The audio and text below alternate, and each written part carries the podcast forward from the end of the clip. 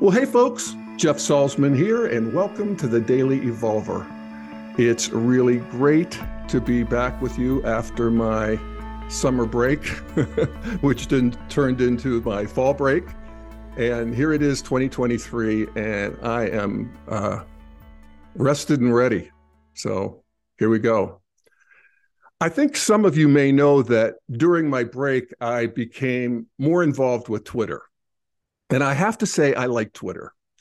I, I think it's a perfect medium to inject integral insights into current events as they're happening in real time. And, you know, there's people posting things. You can respond. It's quick, it's juicy if you want. You can choose the arenas you want to be in. So if you want to be in the arena to fight, you can do that. If you want to be in the arena to friend, you can do that. And so, anyway, if you like what I bring to the party, I would encourage you to go to Twitter or Google Jeff or a Daily Evolver Twitter. It's at Daily Evolver on Twitter, and press the follow button and uh, you know check it out. Only, however, if you can stomach it. And I have to say that many of my friends both inside and outside the integral community have developed serious antibodies to Twitter. And especially now that it's owned and operated by Twitter's new chief twit, I think he calls himself, Elon Musk. And he's who I want to talk about today the, the Elon Musk phenomena, and particularly what he's bringing to or doing to uh, Twitter. So, uh, just a quick recap of what I'm doing here on the Daily Evolver. My calling is to look at current events and the players in current events through the lens of integral theory. Uh, in fact, you can see it on my Twitter bio. I, I say it, they have to be real short, so this, I distilled it down. I offer commentary on current events based on the premise that human consciousness and culture are evolving, and that evolution, while not pretty, is beautiful. And that's what I do. A central idea behind integral theory, developmental theory, is that as we develop as cultures and individuals, we move through discernible stages and you could slice and dice these differently and different systems do but the basic idea is that well the physical model that people use uh, when they're talking about development is often the spiral the spiral of development spiral dynamics that sort of thing because that's a perfect image of a uh, of, of a organism essentially where each stage structure grows out of the previous ones while including them. So, greater span as you go, as well as greater depth. And that's that's important. So, you know, it's, it's just sort of a quick intro to that. I'm not going to spend time here, but I would encourage you to go again to my Twitter bio. You'll see it uh, in in the bio a link to a page that I created over my break uh, exclusively for civilians, if you will. I, I put it on my Twitter bio because I want people who are interested in Integral or me to, you know, get a quick, easy explanation of my approach to using integral theory to understanding current events and reverse vice, using current events to understand integral. And so, you know, the page has um, got a lot of cool graphics that my friend Namali Pereira did and it's a good refresher. It might be something you would uh, send to somebody who's interested in this. And you know, it's the easiest of on ramps. So I wanted to just lay that out for people who are not exactly sure where I'm coming from. Okay, so back to the main subject of this episode, and that's Elon Musk. In this podcast, I will try to make the case that integral or that Elon Musk is what we, using integral developmental jargon, might refer to as a spiral wizard. That was a phrase that was put out, particularly in a spiral dynamics um, lineage, if you will. And that's somebody who's able to function very well at several stages of human development, in, including, um, and, and, this is critical, the leading edge and the lag, lagging edge. That's most of us are functional at you know traditional, modern, postmodern, maybe. Uh, but when you get functional at the leading edge of integral and even the lagging edge of warrior, and we'll get to that in a second, then you know it's not pretty always. But I'll, I get ahead of myself here. So anyway, back to the you know the basics. There are three big tectonic worldviews that are currently in contention. Each stage has its own worldview. One is, is traditionalism. That's the God and country people, maybe 25% of the culture in the US and the West. Modernity, secular, rational. These are maybe the 50% in the middle. And then postmodernity, sensitive, world centric, egalitarian, and they are the leading edge out of which integral emerges. Um, each of these worldviews have something really precious to offer, and they all hate each other. Uh, that's just you know, sort of the way it is, and it's something we have to take into account. Uh, most people can function in one or two of the worldviews traditional, modern, postmodern. And generally, you know, modern's the common denominator. We have people who are easily fit in a traditional slash modern world. We have people who fit in a modern slash postmodern world, but particularly traditionalism and postmodern uh, ideologies uh, really polarize against the other. So if you can integrate that polarization and find a fit for all three of these worldviews in your own psyche, then you're beginning to get into integral territory.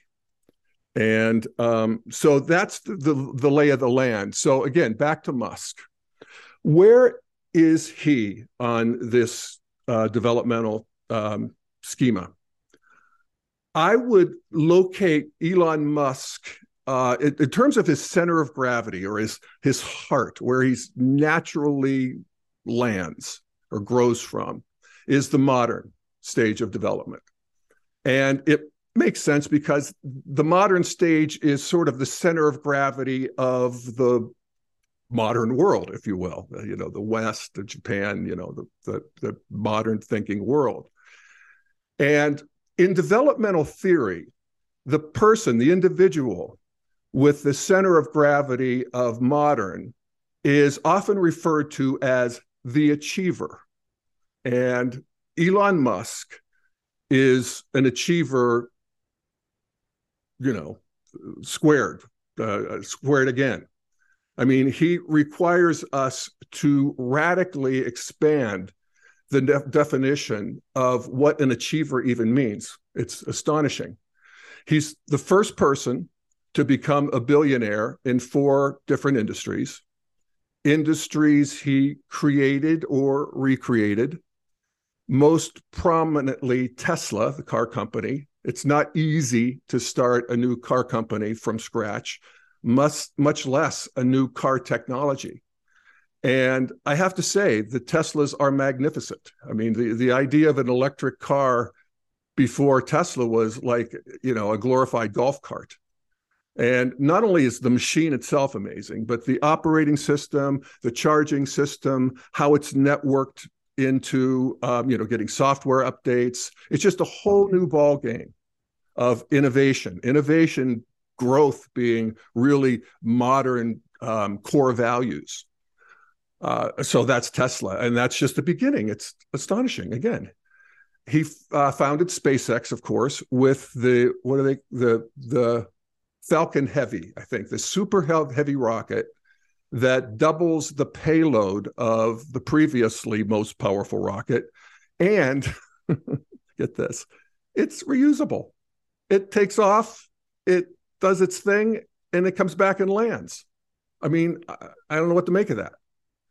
Then there's Starlink, the system of low orbit satellites that currently is keeping Ukraine on the internet during the war when the other infrastructure is taken out. It's hard to overestimate the value of that in, you know, a very important um, war between traditionalism, authoritarianism, and modernity with Russia and Ukraine. And, and uh, that's a whole other story that I've talked a lot about, but that's, you know, the huge uh, contribution there. And then there's the, his tunneling company, the solar roof tiles and battery storage, and now Twitter. So, from a modern achiever perspective, I have to say that I fucking marvel at that. And so do most modern people. I mean, the, the modern people don't have a big problem with Elon Musk. Not they have little problems, perhaps, but not big problems because, you know, he's expressing where they live. And I have that modern, you know, structure in myself. Um, so, you know, in terms of re- redefining what human beings are capable of, which he does, uh, the, a, uh, uh, an analogy that I think of is perhaps you saw it. It's a 60 minutes segment with Anderson Cooper a couple months ago, maybe, about this great dog chaser who had been trained by her master to to find or I'm sorry, her her owner, her companion, yes, to find any one of 600 toys in a pile. They actually did it on 60 Minutes. Go get the squirrel, go get the fire hydrant. Chaser would go in this huge pile of toys and find it and bring it back. And it turns out the chaser understands a thousand words, more than any other animal of any species except humans. And doing so has exponentially expanded our understanding of what dogs and animals are capable of. And humans' understanding of what animals are capable of is just beginning to fluoresce. This is another evolutionary move that we're in the middle of, and another story which I've talked about and will again. But anyway, he's that kind of guy for humans from that modern perspective. Now, there is, uh, you know, we talk about every stage of development has a good side and a mean side or a bad side, and we call it mean modernity. And one of the you know, the fundamentalism of modernity is materialism, where everything is reduced to its material components, consciousness, all of it. You know, we can put consciousness in robots, we can create consciousness with you know all that sort of thing. God, of course, religion. You know, it's like Ken Wilber said, we move from a world in traditionalism where God is everywhere. You know, the world is saturated in God, divinity, all of human history until 300 years ago, where all of that is thrown away. Uh, and we move into modernity. Thank God, modernity's great gifts. But uh, it does disenchant the world. And I think uh, if I had to get, I don't see a shred of spirituality or enchantment from Elon Musk. So I think that's where he is, as many of us are, you know, at the cutting edge, even. So anyway, that's sort of a take of of you know his uh, mastery, if you will, of modernity. So let's look at then postmodernity, and to explain this, I have a chance to look at sort of a different aspect of how development happens in a culture and in each one of us. And an easy back pocket way of thinking about this, and I uh, explain this on that Twitter page that's on my Twitter bio, uh, is that cultures and people evolve in the first person, I, that is my own interiority, how I think my sort of world of Jeff, that gets bigger as I evolve. Uh, in second person, how we relate to you, to other people, to other cultures, and that whole sort of mutuality also evolves. And then in the third person, and that's technology, the stuff of our world that we all live in and can touch. That's the its of the world. And all three of those um, are evolving co-evolving at the same time, not necessarily uniformly. And sometimes our technology gets ahead of our uh, moral development, first person mm-hmm. or second person, and so forth. And so, you know, welcome to the catastrophe of human history.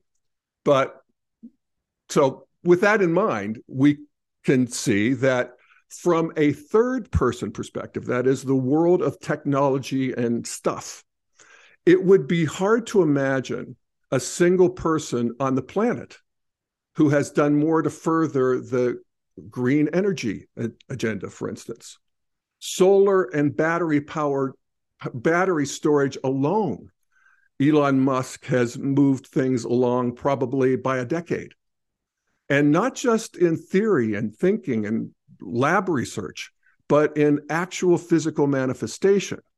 So, uh, and then, of course, third person in terms of um, communications technology is social media. That's where everybody has a voice. And you know the hierarchies of of of, of uh, are broken down, and the all the triumphalist narratives of history are broken down, and everybody gets to get in the game.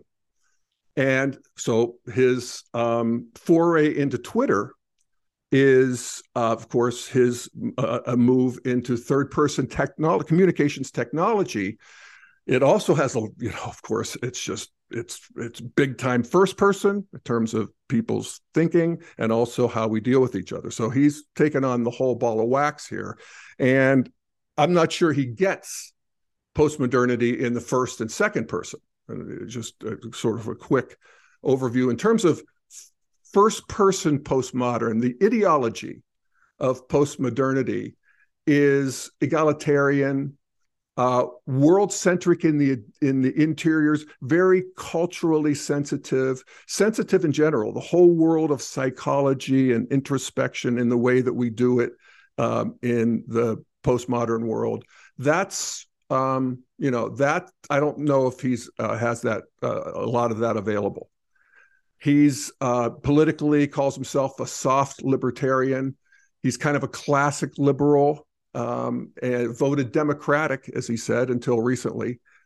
Uh, so you know, center left, center right. Uh, he's uh, up the middle, not not uh, uh, uh, left in the in the in the way that of emerging postmodernity.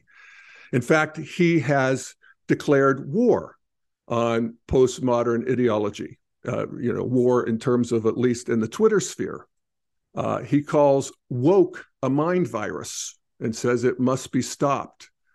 And this is a common misunderstanding of very sophisticated modernists, uh, classic liberals, if you will. They see postmodernity in general and the woke expression of it in particular to be a wrong turn in history. shouldn't have happened. And we need to come back to just rational, modern, you know, level playing field um, equality, but not egalitarianism. Uh, so you know that's the struggle. We see that in the, in the culture war, and so, but from an integral perspective, postmodernity is not a wrong turn in history. It's a right turn in history. It's a stage of development with many gifts of again sensitivity righting the wrongs of history deconstructing triumphalist narratives that have plagued humanity. Uh, and woke is the fundamentalist expression of it. Every stage has uh, comes in on the backs of their fundamentalists and the fundamentalists or fanatics if you will uh, sort of keep it in line and they actually continue to evolve as well. I talked about the fundamentalism of modernity is materialism the fundamentalism of traditionalism, of course, is my God versus your God, and my culture versus your culture. Um, so, so that that's sort of integral. Sort of makes that differentiation.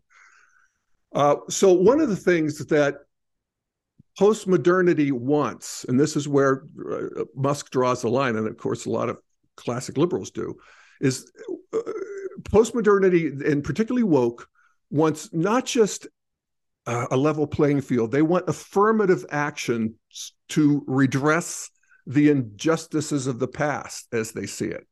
They do want more equality of outcomes. They have a natural antipathy to private corporate power. It's like, I think it was AOC who said that a billionaire is a failure of policy, that they shouldn't even exist, that there should be, you know, people should be able to achieve, but not to create fortunes greater than the net worths or gross domestic product of many countries. Uh, the, the postmodern is uh, world centric with an emphasis on sustainability, not growth, allergic to growth. They like government power because it more easily serves their ends. And of course, big time cultural power. They, the, the left has controlled the culture uh, up until recently it's been challenged. And of course, this is a big challenge with Musk taking over Twitter and, um, you know, being upfront about it. That has created gr- a great blowback uh, from liberals that we see playing out every day. So, you know, we can look at, you know, so that's sort of that first person ideology of way of thinking in green postmodernity. In terms of the way we deal with others, you know, uh, postmodernity, we become very sensitive to um, other people, particularly those who have been marginalized or unseen, you know. Uh, uh, empathy is not uh, Elon Musk's strong suit. Uh, in fact, he may be on the empathy spectrum, skewing to the extreme of, um, well, I did a, a, a, I don't want to call him a psychopath uh, uh, because that has it's so loaded. Uh, I do have a uh, an episode I did a year or so ago called "Psychopaths Are People Too," where I talk about empathy, the empathy spectrum, and how sometimes being low empathy can be powerful. It can also be destructive, and that's again a whole other discussion. But you know, I think of people like him, um, politicians, uh, people in the public eye, and I wonder how they can sleep at night with the sheer level of vitriol that, in the case of Elon Musk, he's actively inviting it every day on Twitter. He's uh, poking the bear, picking the scab. And, um, you know, I, I consider that sort of um, consciousness, even uh, collective consciousness, to have sort of a liquid quality that literally would disturb my sleep. you know, I'd feel it. But, um, you know, either one, he doesn't feel it, uh, you know, he doesn't have the antenna. It, doesn't mind, it doesn't register with him, or he likes it. And, you know, this is a little bit of a foreshadowing of how Elon Musk is read. He likes fighting. So before we get into that, uh, let's look at the traditional. So we looked at Elon Musk in terms of the modern and postmodern stages. Let's look in terms of the traditional stage. From the traditional worldview uh, and traditionalists in the country, I think p- traditionalists are um, a little ambivalent about Elon Musk. They, first of all, they love him for taking on their enemy, the postmodern wokesters. Uh, they have allergies to government power, not private power. They private power, they're good. Uh, do they like electric cars? Not really. Liberals drive electric cars. That's maybe going to change. I don't know. It's funny how that works, isn't it? And, it, and Musk doesn't seem to care much. Um, so anyway, he uh, in terms of you know how traditionalists see Musk, I think it's something like that. But what's more interesting is his own interiority in terms of how he inhabits his own traditional structure, and he does. Uh, what's true about traditional structures in terms of power structures is that traditional leaders don't just lead, they rule, right? when we get to modernity and post-modernity where we get this idea of separation of powers particularly in modernity the ideal leader is the person who can bring people together to have persuasive powers, to bring out people's bests, to help people create the future together, create something together. Um, traditionalists, that's not it. King, when you think of kings, you know, pre modern rulers, you know, the idea is to get people to fall in line. And the great leaders were the ones that could mobilize people. They didn't necessarily want to um, uh, persuade them. It's a little bit like Putin's last speech here. It's like, hey, we're on war footing now. people, we're, everybody's got to fall in line here. It's not about persuasion. And I, uh, Trump does that naturally. He rules. You know, he, in fact, it's funny, his official title for Tesla filed at the SEC is Techno King. And he says it's a joke, and you know, it is, it's just like Chief Twit, but there's truth to it.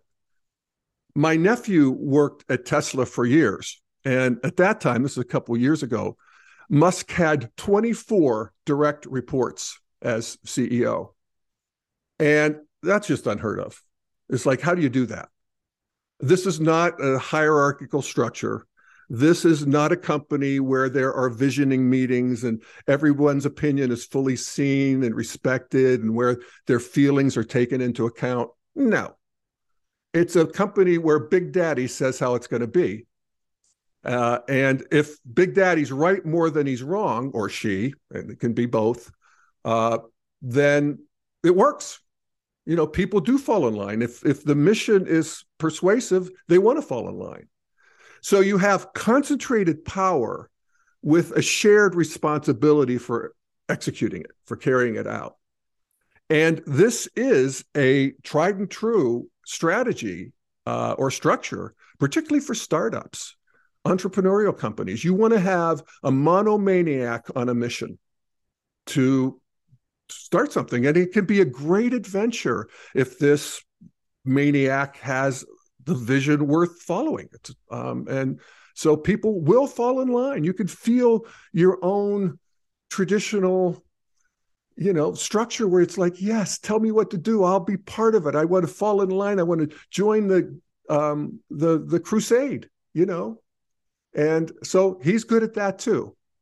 So he does both. He leads and he rules. And that's sort of an integration of those two things. So, anyway, that's Elon Musk in terms of how he comes from these big three worldviews that are currently online and in contention uh, traditionalism, modernism, postmodernity, postmodern. So that's all fascinating. When you're doing that, you're in integral territory. But then there's the leading edge, where it's more conscious integral territory. And there's what is even more fascinating there's the lagging edge, the stage of development before traditionalism that we call the warrior slash empire stage. And it is egocentric instead of ethnocentric, very much focused on me. Uh, and it's not that you even want to rule, you want to rule, but mainly you want to conquer. You know, it's about acquisition, domination. You're not just Big Daddy or Big Mama, you're a warlord. You're a gang leader in a certain sense. And of course, now when you have this energy titrated into a bigger structure of traditionalism, modernism, and postmodernism, it's not as pernicious uh, and violent, literally, as it is in history. But there is the imperative is to fight. Just fight. You get up in the morning as a warrior, and if you don't have a fight, you take it easy, but you're looking for a fight. And the idea is not just to win. Uh, it's really win or lose. You just keep fighting. It's like Trump. Trump has a huge red center of gravity. I think that's where he actually lives. Uh, but he's functional. He's also a sort of a dark spiral wizard in a way.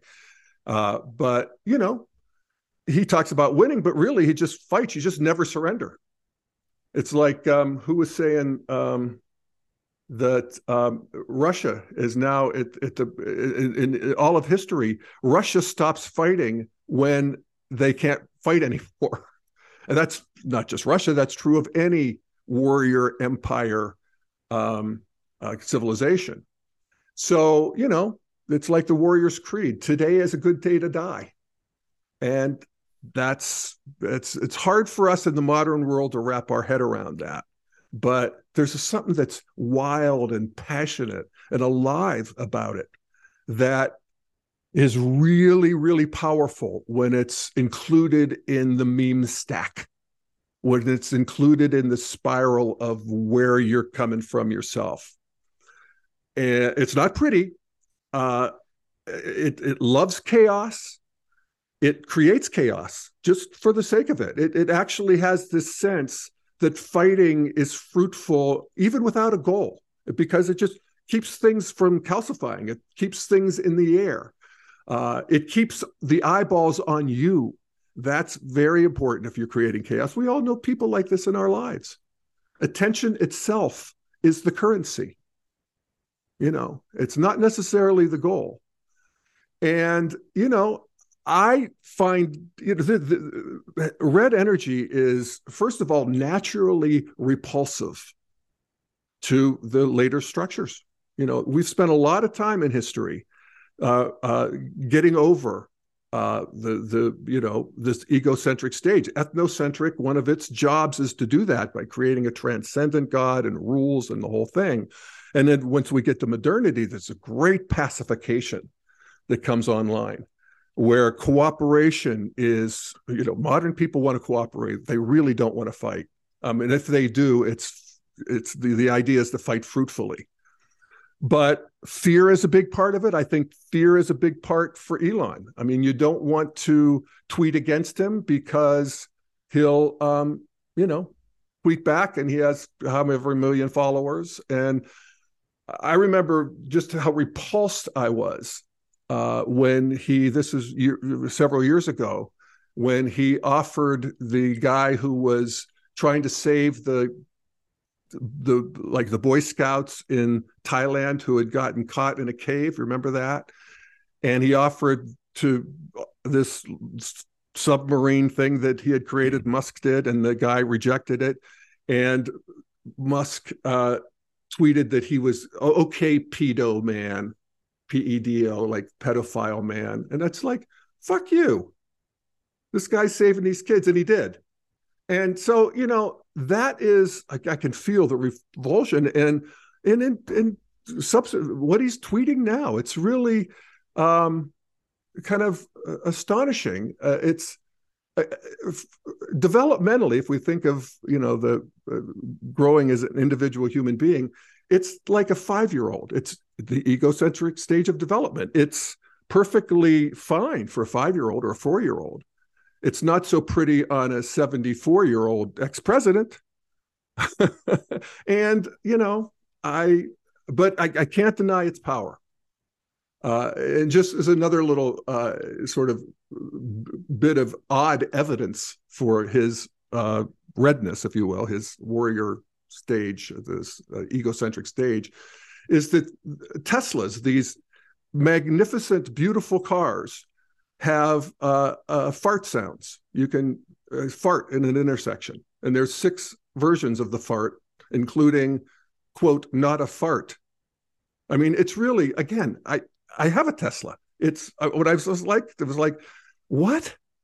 Uh, it's it, it has this natural revulsion to me, but powerful when it's again titrated into a bigger stack. And so then, so that's the lagging edge. Uh, and he inhabits it like very few people can, uh, as, as, along with these others. And then, so that is when you're doing that, it's de facto integral in the sense that you have a lot of capacity. There's you contain multitudes.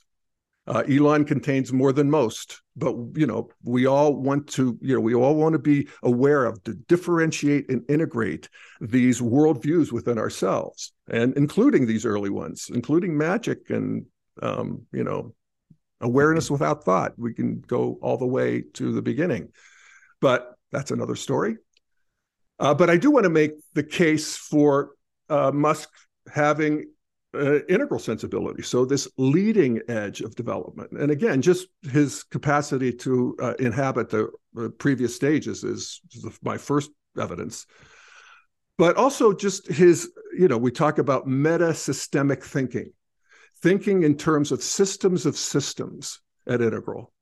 And I don't know anybody who uh, thinks in terms of systems of systems better than Musk, particularly again in in terms of think thinking, of course, is first person, but the way he thinks about if you move something here, here's what happens over here, and he just has it all. It's just unbelievable. We made that case, uh, but also what he in terms of him taking over Twitter I have to say, I don't personally notice a big difference. It may be who I've been subscribed to. There's some difference.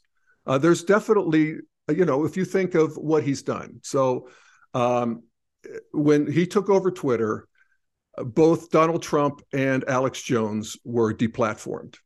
He replatformed Trump and didn't replatform Alex Jones.